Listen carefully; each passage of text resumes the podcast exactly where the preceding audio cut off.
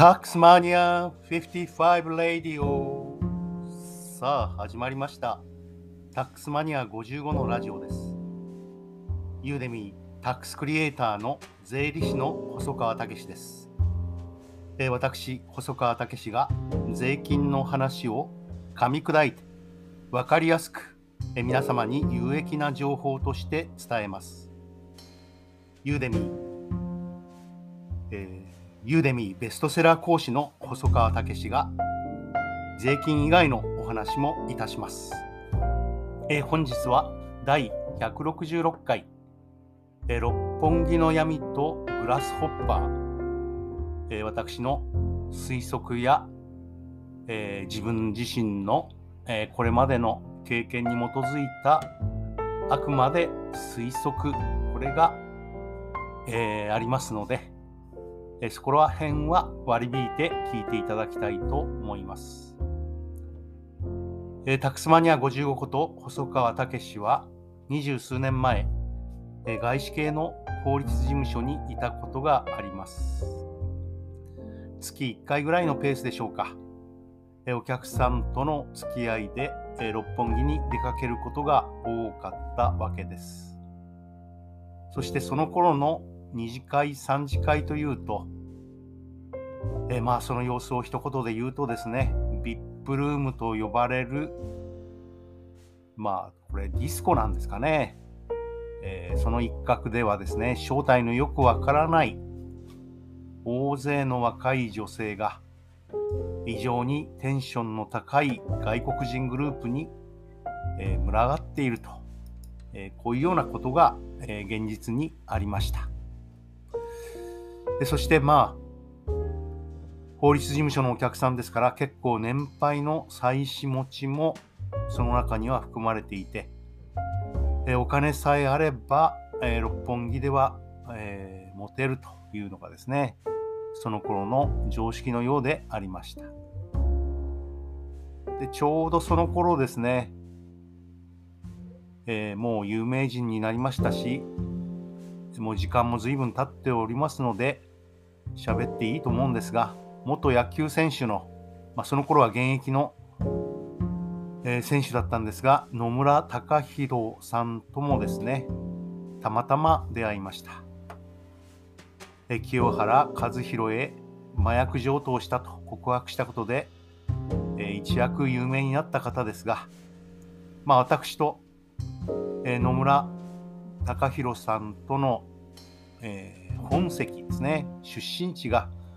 えー、たまたま一緒の、えー、高知県、えー、〇〇郡ということにしましょうか。えー、〇〇郡ということで意気投合し、えー、何度か飲みに行った記憶があります。で、その時ですね、なんか今日は違うな、異常にテンションが高いなということも、えー、確かにあったわけです。そして今日お話しするえー、お話の中で、えー、私、タックスマニア55が一番気になっている、気になったのはですね、えー、麻薬ではなく、いわゆる非合法の、今は非合法になっておりますが、薬と、えそれにまつわる、えグレンタイらしき人たちなんですよね。薬も初期の頃はですね、ハルシオンを大量に貯めておいて売るといった可愛いレベルだったらしいんですが、えだんだんとエスカレートしてきて、え今でも合法非合法、そのドラッグをえディスコのスペシャルルーム、リップルームと呼ばれる一角で売りさばくようになっていたらしいです。まあ、らしいと書きましたけども、言いましたけれども、え六本木ではそれは常識になっていて、え私、タクスマニア55も実際、えバッテンとかですね、X とかいう隠語を頻繁に耳にしたわけです。そして、えどうやら今もその常識は、え六本木界隈では続いているというんですよね。え理由はよくわかんないですけれども、今も昔も市外法権の部分があるということなんです。まあ、マスコミで随分有名になりましたけども、海老蔵さんがボコられたりしたり結果的には大したことにはなくてご愛嬌ということでしたがその直後飲食店の経営者が堂々とですね店の中で大勢にバットで撲殺されると殴り殺されたとなるとどうも警察も手出しできないような闇の存在があるのではと思ってしまいますそしてそもそもですねそんな高級店で VIP ルーム借り切るのは高いですから大変な金額が出ているわけでそのグレン隊の資金源が何かと考えればもう薬しかないと思うんですよね。そうすると、えー、覚醒剤大麻、まあ、こういったものは、え、ちょっと別なのかもしれませんが MDMA と、え、いわゆる麻薬と言われる、え、薬ですよね。それについて一般論で報道する前に、え、マスコミはもっとやるべきことがあると思うんです、え、どういうことかというとその気になるとですねちょっと英語が話せれば六本木界隈では簡単に麻薬が手に入るという現実があるわけですね。私、タックスマニア55が二十数年前、外資系の方々との付き合いで何度か訪れた高級ディスコの一角ではですね、それはそれは異様な光景が繰り広げられていました。まあ、VIP 席と呼ばれる店の死角になるんですね。他の人が入ってこれませんし、まあ、密室ですよね。えー、深夜にもかかわらず明らかにテンションが異常に高い外国人グループと、まあ、それに若い女性が群がるというような構造でした。えー、その時、バッテン X という隠語を、えー、聞いたわけですが、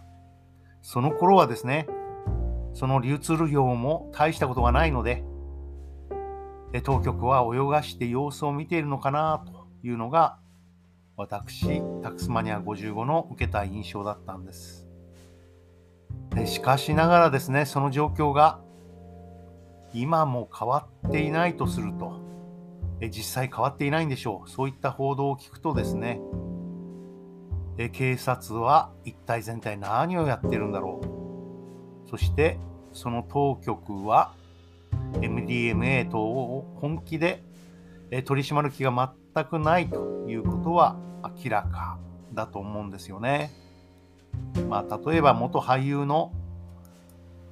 えー、〇〇さんと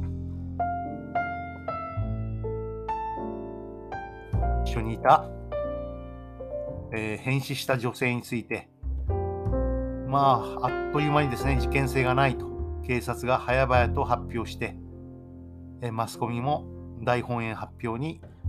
粛々と従っているという状況が現実にあります。まあ、結局のところですね、えー、得をするのは誰かという話になってしまうわけですね。わずか3、4錠の MDMA をですね、小さなビニール袋に入れて、1万円で売るということになると、その原価はおそらく10円とか20円でしょうから、えー、莫大な利益がさまざまな、関係者の懐に入ってくるわけ。そして、その関係者の中にはかなり幅広い人が含まれていると想像するのは、えー、私だけではないと思います。えー、この話、何の確証もないんですが結構当たっているような気がいたします。評論家は暴力団ではなく警察も情報を持たない解散された暴走族関東連合の OB と、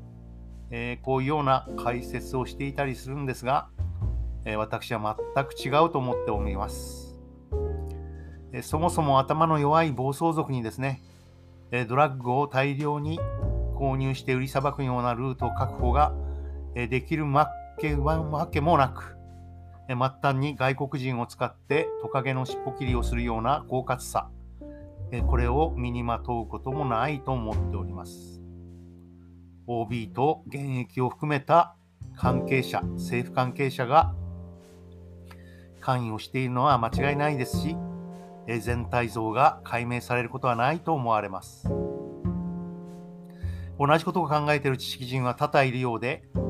伊坂幸太郎のグラスホッパーという小説と映画は舞台を渋谷には変えていますが、闇の組織の存在を示唆していたのが非常に印象的でした。え本日は六本木の闇とグラスホッパー、え少し不愉快に感じた方もいられるかもしれませんが、私が考えるお話をしてみました。タックスマニア55レディオ最後まで聞いてくれてありがとうございます。また明日聞いてくださいね。